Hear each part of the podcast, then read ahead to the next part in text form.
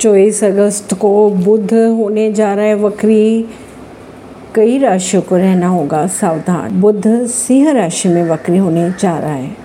ज्योतिष शास्त्र में वक्री का मतलब उल्टी दशा या विपरीत दशा कहलाता है, जो बेहद अशुभ कहलाती है। वैदिक ज्योतिष में बुध ग्रह को सभी ग्रहों का राजकुमार कहा गया है। बुद्धि, तर्क और कला कौशल के कार ग्रह माने जाते हैं। ग्रह के से राशि में वक्री होने से कई राशियों को रहना होगा सावधान। जैसे कि मेष राशि, बुध ग्रह की वक्री होने से छात्रों के लिए थोड़ा कष्टदायी समय रह सकता है। वृक्ष राशि, वाणी में कठोरता आ सकती है राशि सेहत में गिरावट देखी जा सकती है। सिंह राशि, निवेश करने से बचे। धनु राशि पार्टनर से नोक झोंक की संभावनाएँ बन सकती है। परवीन सिंह नई दिल्ली से।